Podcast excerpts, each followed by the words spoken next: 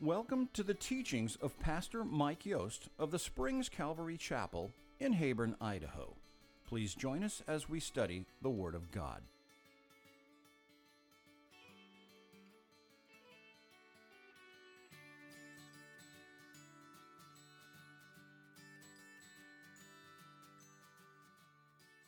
fasting and prayer linked together are essential for a, a, Christian's walk. Christ fasted and prayed, and he would encourage us to fast and pray. Now, just to kind of I give you a little bullet point on fasting and prayer. Most of us know prayer is how we connect with God, right?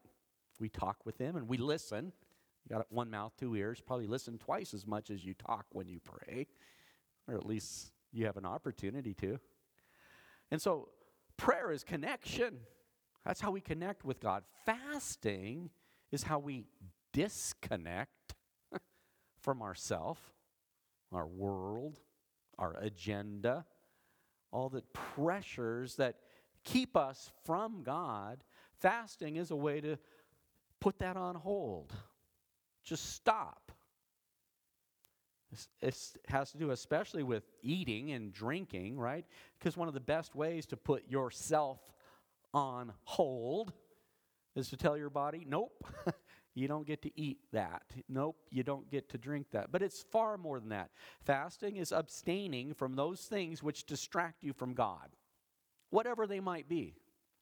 I would say, you know, we talk about fasting, food, and drink, and all this kind of stuff. I'm not going to get too much into fasting this morning.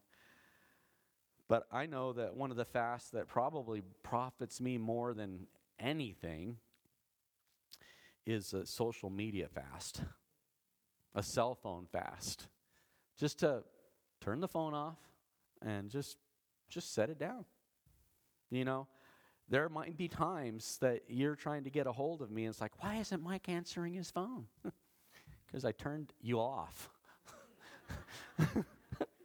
I turned it all off because I need God. I, I, need uninterrupted time with the Lord. And do you not know that as soon as you purpose to get in your devotions, to pray, what happens? The phone rings. Shut it off. So, fasting and prayer, positive, beneficial, absolutely essential.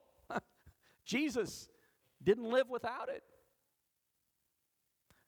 But here's the question why do the disciples of John the Baptist fast often? And remember, John was the Old Testament prophet, right?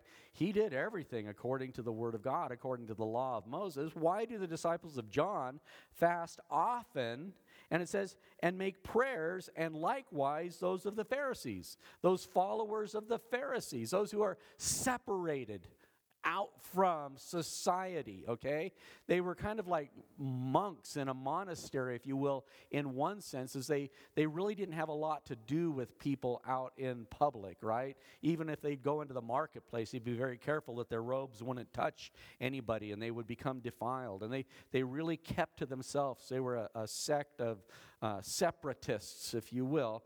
Um, and then their followers, they would fast often. In fact, in Jesus' day, it was known that they would always, Monday and Thursday were fasting days, according to their calendar.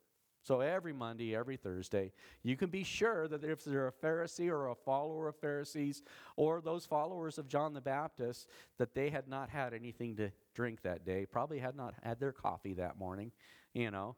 And in, even Jesus talks about that. Man, when you fast and pray, don't let the world know. You know, wash your face, put a smile on your face, and go around and, um, you know, don't go around all sallow and everybody goes, oh, look how holy that Pharisee is. Boy, he must really be just, just beating the snot out of himself. Looks like he hasn't eaten and you know this is not what the fast is all about and but they ask why don't your disciples do that right here you are hanging out with sinners tax collectors, right?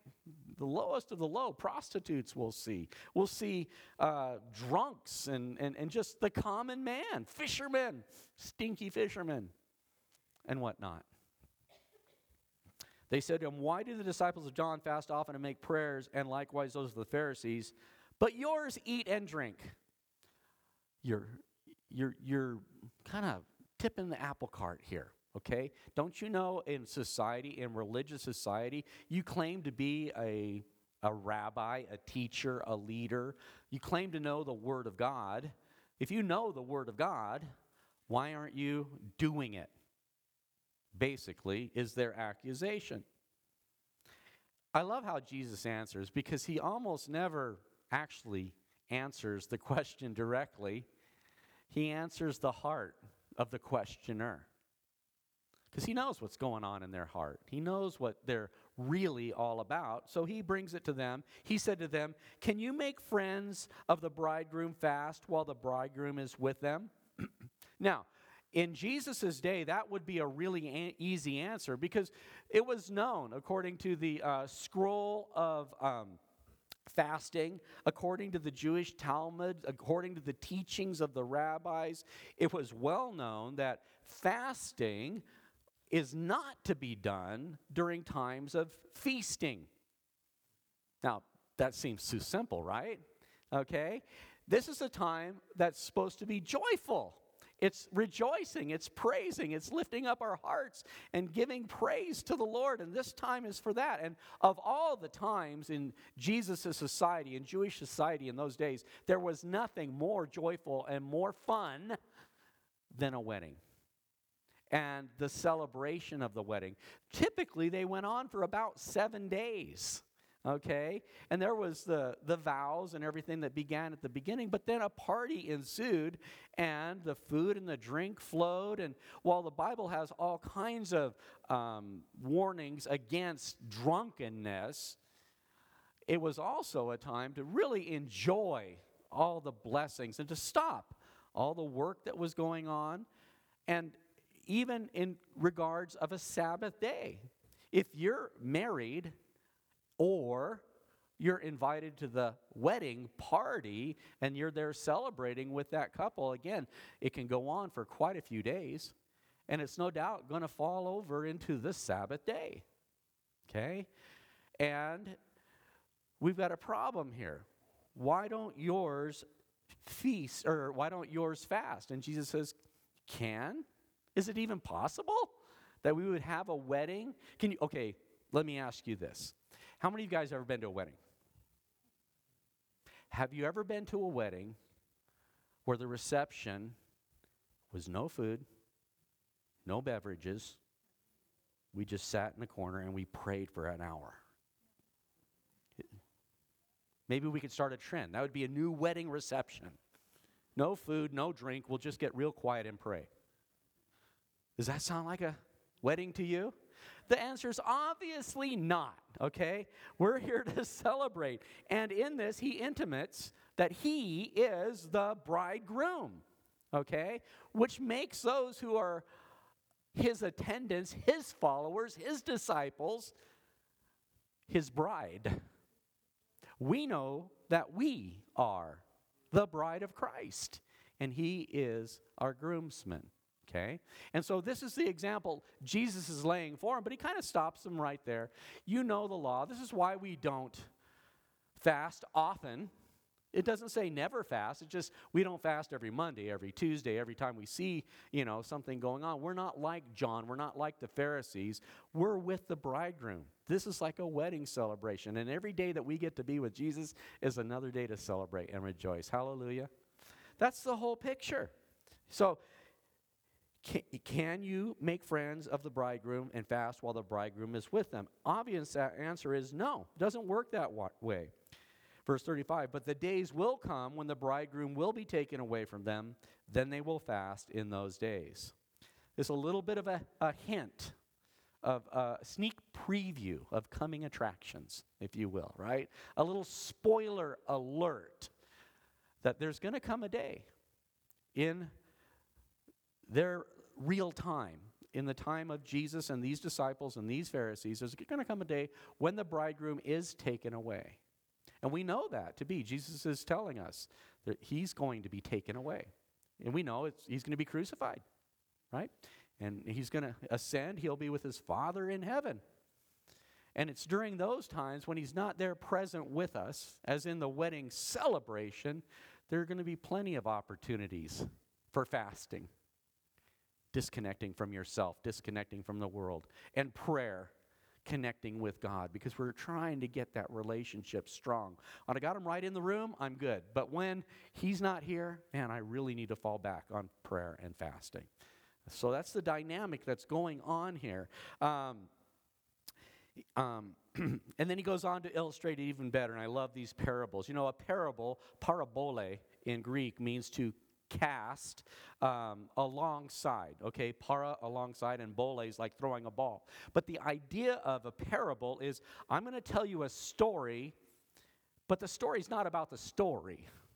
The story is about the world that we live in, and you're trying to figure out from the story I tell you how does it fit the world that we live in. Because Jesus is trying to tell us heavenly truths. Well, we got puny, earthbound brains. And we can't really understand heavenly things, but he can tell us an illustration of things we understand on earth and go, oh, that's what it's like in heaven, right? So he tells parables. Here he tells a parable. He spoke a parable to them. No one puts a piece from a new garment on an old one, otherwise, the new makes a tear, and also the piece that was taken out of the new does not match the old.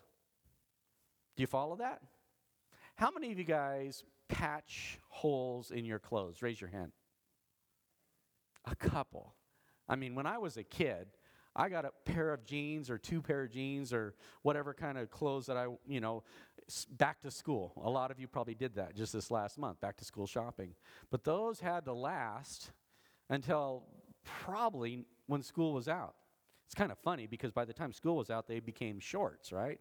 You were growing so much.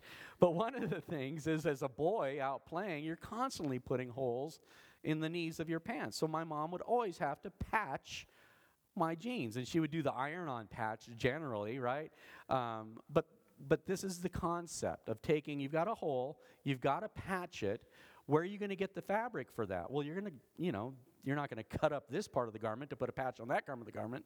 Then you got another hole, right? So you got to get new cloth. And the challenge with sewing new cloth onto an old piece of cloth is the old piece has already been laundered and it's shrunk, right? Because that's what happens over time. Fabric shrinks. Then you go ahead and you put a new piece on that old one, but what happens when you launder it? The old one doesn't shrink anymore, it's already shrunk. But the new one shrinks and it tears away from the new. And what you end up with is a, a, a mangled garment, you know? And this is what Jesus is trying to say here, okay? That no one puts a piece from a new garment on an old one, otherwise, the new makes a tear. Also, the piece that was taken out of the new does not match the old. So we get the idea. Okay, I understand what he's talking about with cloth and shrinking and tearing and all of that. What's that got to do with heaven? What's that got to do with a wedding? What's that got to do with your disciples? What's that got to do with eating and drinking and having fun? Why aren't you like us? Why don't you do things our way? Jesus basically saying, I'm bringing you a new way. It's a completely different way. It's a different piece of cloth. I'm not here to reform Judaism. I'm not here to get Judaism back on the rails. Jesus would say, I came to, f- not, well, let me read it out of Matthew chapter 5 at verse 7. Do not think I came to destroy the law and the prophets. I did not come to destroy, but to fulfill. For assuredly I say to you, till heaven and earth pass away, not one jot or one tittle will by no means pass from the law until all is fulfilled. Whoever therefore breaks one of the least of these commandments and teaches men so shall be called least in the kingdom of heaven. But whoever does and teaches them, he shall be called great in the kingdom of heaven. They're accusing Jesus and his disciples of breaking the law, one of the commandments. Okay, and he says, I'm not doing that. I'm not breaking the law. He says in verse 20 of Matthew 5 For I say to you that unless your righteousness exceeds the righteousness of the scribes and the Pharisees, you will by no means enter the kingdom of heaven. I can't fix this hole by patching it with a Pharisee or Pharisaical values or traditions or regulations. As the Pharisees would go along, there's a, a, a book that Jews hold in high regard called the Talmud. The Talmud are the teachings, the studying and teachings of the law. And it really came full blown about the fourth century uh, AD, but it's a collection of interpretations of the law. So the rabbis, especially the most esteemed ones, would go and they'd read a passage and then they would give the interpretation. Basically, the Talmud is commentary on the Old Testament, the Hebrew portion of the Bible. And they would fill it up with this law says, for example, fast. But then they would start adding bits and pieces to it till you could barely recognize it for what it really was. God talked about that in the book of Isaiah, in chapter 58. He, he tells us about you know this, this problem of, of the way the Jews went about fasting. In Isaiah 58, I'll pick up at verse 4. It says, Indeed, you fast for strife and debate, and to strike with the fist of wickedness. Your, your, your fasting isn't hitting the target, it's just hitting other people. It's proud, it's arrogant, it's self serving. You will not fast as you do this today to make your voice heard on high.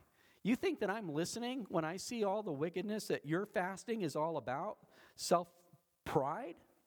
Verse 5, God says, Is it a fast that I have chosen, a day for a man to afflict his soul? Is that why I picked the fast? Because I really want to see you afflicted.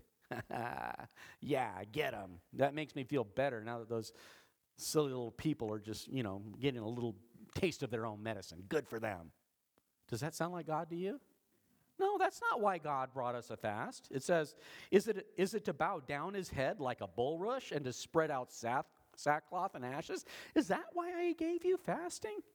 Would you call this a fast and an acceptable day to the Lord? no. It goes on to say in Isaiah 58, verse 6, and this is God speaking, Is this not the fast that I have chosen? This is a true fast to loose the bonds of wickedness, to undo the heavy burdens, to let the oppressed go free, and that you break every yoke. Is it not to share your bread with the hungry? and that you bring to your house the poor who are cast out? When you see the naked, that you cover him and not hide yourself from your own flesh? Isn't that what a true fast would be? Self denial. You see somebody in need, share with them, cover them, feed them, help them, bring them in, make them welcome. That's real fasting. It's not about you. Deny yourself. Take up your cross, follow Jesus. Think of others before yourself. It says in verse 8 of Isaiah 58 Then your light shall break forth like the morning, and your healing shall spring forth speedily, and your righteousness shall go before you. The glory of the Lord shall be your rear guard. Then you shall call, and the Lord will answer. You shall cry, and he will say, Here I am. And this is Jesus Christ. He's there in the midst of them. They're hungry, He's the bread of life. They're in darkness. He's the light of the world. They are scattered. He is the good shepherd. He is the true fast. He is the true fulfillment of the law, not a lawbreaker. But see, they missed all of that because they worship the law, not the lawgiver right? And we have to be careful for that, church. It's real easy to look at the text, black and white, it's the letter of the law. I read it, thou shalt, thou shalt not. In fact, you can go through the scriptures and you can find 365 thou shalls, do this, and 248 thou shalt nots, don't do this. 316 laws just to keep you in the center lane. And just trying to do that alone is enough to frustrate the snot out of all of us. You may know people who are bound into some type of legalistic, religious whatever group thou shalt thou shalt not thou shalt thou shalt not and if you do all the if you do and don't do all that you're supposed to do and don't do somehow that's going to get you to heaven it's it's it's it's a religion of works and it's so frustrating because the bottom line is none of us know all the whenever I do this, I don't do that. Whenever I do this, I don't do that right. Paul himself writes in the book of Romans, "Oh wretched man that I am." this is Paul, rabbi of rabbis, right? He's like one of the most brilliant minds that ever walked the earth, the lawyer of all lawyers of Jewish religion. And even he himself could not do it. And this is what the problem is because they're not seeing the lawgiver. They don't have the heart of the law. The letter kills every time. This is what the law does it shows us we're sinners. Paul would even write in Romans chapter 7 if it wasn't for the law, I wouldn't even know that I was covetousness, covetous. But then I read in the law and I, and, and I realized, wow, I'm a sinner too. The law points out you are going more than 25 miles an hour. You are now a violator of the law, a sinner, right? And so that's what the law does. But the law is perfect. The law is good and pure and clean. We were talking about this on Wednesday night. We were in the Ten Commandments, Exodus chapter 20. And there's nothing wrong with the law. It's like a tutor, Paul would say in the book of Galatians, that brings us to Christ. It shows us that we are completely unable in our own power to get to heaven. Even if we keep all the laws, he says, if you transgress one, you're guilty of them all. And all of us have transgressed, probably all of them. You take the Ten Commandments, we've blown every single one of them, right?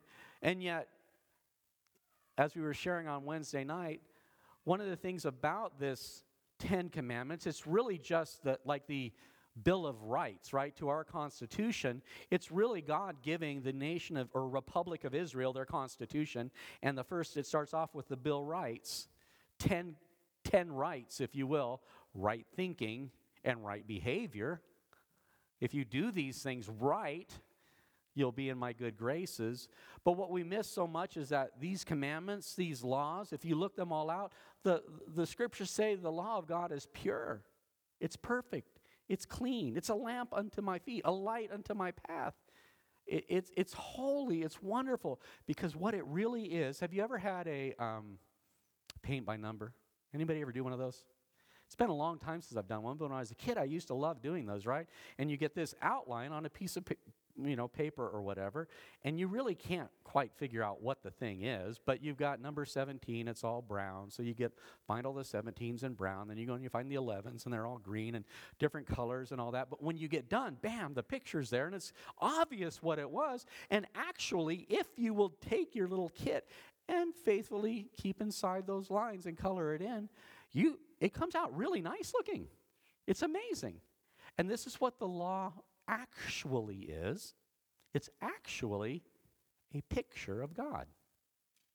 And when we see, thou shalt not murder, you know why the Bible says, thou shalt not murder? You know why you should not murder?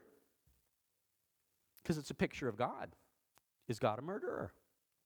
No. So if God's not a murderer, you shouldn't be a murderer.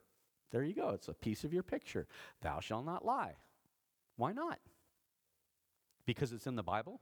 Because it's a commandment? Wrong answer. The answer is because it's a picture of God. Is God a liar?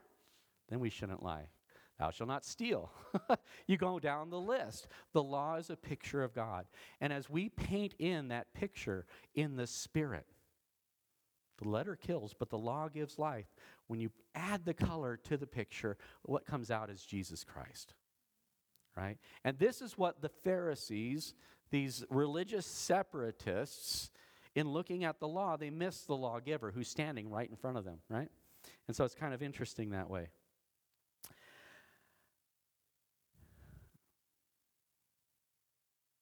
And oh, I might be lucky if I just finish these two parables today. Okay. Verse 37. And no one puts new wine into old wineskins, or else new wine will burst the wineskins and be spilled, and the wineskins will be ruined. But new wine must be put into new wineskins, and both are preserved. And no one, having drunk old wine, immediately desires new, for he says the old is better. So here's the picture, right? They used to keep wine in bladders, leather type bladders, wine skins, right? Kind of like in my generation, we called them Bota bags. It's a little bit like what are these camelbacks, right? Or something like that. But um, the idea is wine, okay? You don't put new wine, freshly minted, freshly produced wine, into an old wine skin. The nature of a wine skin is that the leather over time becomes hard. It's not as pliable or elastic. And the, the, issue with wine is that it tends to expand and swell as it ferments. So you take this new juice of the grape, if you will, and pour it into this old wineskin that can't expand, but the expansion of the wine inside does what? It bursts the bag and it ruins the bag and it spills the wine. And so everybody knows, yeah, that's not a good value. We know that, pretty obvious, right? So Jesus uses this no one puts new wine into old wineskins. Again, he's saying, I have come to fulfill the law. I am not trying to reform Judaism. I'm giving you a whole new deal. Okay? Uh, many of you are familiar with um, 2 Corinthians chapter 5, verse 17. I should have marked it here for me. Somebody say it out loud, real quick, while I'm looking for it.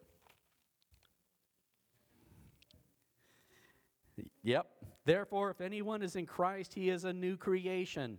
Old things have passed away. Behold, all things have become new. And this is what Jesus is trying to help the Pharisees, the Jews of his day, understand is that something new is happening. We got something here that's not like the old stuff, the old patch, the old wineskin. We've got new wine. I'm bringing something that is full of life and vitality, but it can't be contained in your old religion, in your old system. I shared last week what Kelly used to say, or still says, right? The only thing you have to change when you come to Jesus is absolute everything. Absolutely everything. Now, a lot of people might hear that and go, Oh, I knew you were going to say that. Now you want me to change everything about my life. Well, there's really a, a shortcut. All you have to do is make Jesus your Lord. Lord means master, ruler. And if Jesus is Lord of all, that means everything's new. It's under new ownership, new management, okay? And so that's a shortcut to making everything new in your life. You got a new manager, now you do what your manager says. You do what the ruler says, what the Lord says. And so, this is what the idea of new wine has to go in new wineskins. There's got to be room for that to expand and grow because what's going to happen as you receive Jesus in your life is you're going to get life and that more abundantly. He just keeps pouring it in. The Holy Ghost just keeps filling you up. And every time you come to the Lord, man, you get new revelations from the Lord, hugs, and, you know, just uh, God does things in your life. You get together with people in church, you hear about what happened with you and what happened with you, and all of a sudden, my life just gets big and bright and grows. And we can't fit that in the old religious system. And that's basically what is happening here. He's trying to school these Pharisees. Remember, the power to heal was available to them when they brought the paralytic, but they were so hung up on the rules that they completely missed the ruler right in front of them. Verse 1 of chapter 6, I'm going to try to go just a touch further. Maybe I should stop. How many minutes are it wouldn't hurt if we stopped right here. We've got an agape feast coming up after this. I want to make sure you get plenty of time to make friends and uh, share a meal. You know, agape feast, one of the best things about them is an opportunity to get to know each other. I'm, I'm going to stop right there for today. We'll pick up tomorrow. And as you, I'm sure, our, you know, if you haven't figured this out by now, uh, the news we got this morning is kind of it's, it's affecting me. I know it's affecting a lot of you. And yet, in all of what we're doing here, I know beyond a shadow of a doubt, it's my greatest joy to know that Levi is with the Lord. Amen. right? Amanda needs our prayers. Thank goodness the baby's okay. Uh, but in all of these things, we have to recognize that as you get news like that, especially of a brother or a sister in the Lord, somebody who has dedicated themselves to Jesus Christ, and then something terrible happens to them, you, you do know. It's just another opportunity to bring God to bear on your heart. And at the end of the day, recognize that nothing happens that catches God off guard. He knows it all. We're the ones that get caught off guard. And if we want to get back on track, what do we need to do? Put our eyes on the Lord. He's the Lord of all. He's the Lord of the good. He's the Lord of the bad. He's not, not, the Lord, not that he causes it, but he's Lord. He's, he's in control over all of our circumstances in life. And not that that makes everything better or that, you know, bad things are, are bad things, painful things are painful things. But to those who love God, he can work them all together for his good purposes. And while these are things that are hard to sometimes understand in the moment, it's a reality. As we live them out and we walk them out, we know God's at work. Waymaker, right? Miracle worker. He's, even when I don't see it, He's working. Even when I don't feel it, He's working. I don't know what's happening, God, but I know God. I know God is good. I know God will leave, never leave me or forsake me. God is doing a work in my heart. So as we end in worship, just in prayer, just stop and think about all the things that God has done, all the things that you are grateful for. Throw up a prayer for Amanda and, and, and the baby and, and what's going forward. But use it as an opportunity, a springboard to come into his presence. And I love it if you read the Psalms. I mean, do you anybody read the Psalms? right? You read the Psalms and you get into it and you're like, man, a lot of these are dark. A lot of these are heavy, real heavy. And yet every one of them watch because there's a verse where it flips. But God but God. I don't know, but I know God. Let's go ahead and close in prayer, and uh, we'll enjoy some fellowship after this. Father God, we do again lift up in our prayers Amanda, the baby. We thank you so much for Levi. We pray that we can live a life worthy of the calling. We can look to saints like the Woodhouses and use that to encourage us, just to do a little more. Step out when I'm uncomfortable for your glory. Help us, Lord, to be more like you. Help us, Lord, to rejoice with those who are rejoicing and mourn with those who are mourning. Help us to know that with every breath that you give us, we have another opportunity to declare your praises to the world. Help us to be faithful in that, we pray. In Jesus' name. Amen. Amen. Thanks for joining us today. To learn more about the Springs Calvary Chapel, please visit our website at www.thespringscalvarychapel.org. Join us in person at the Springs in Heyburn, Idaho, or here on the podcast as we worship together in spirit and in truth.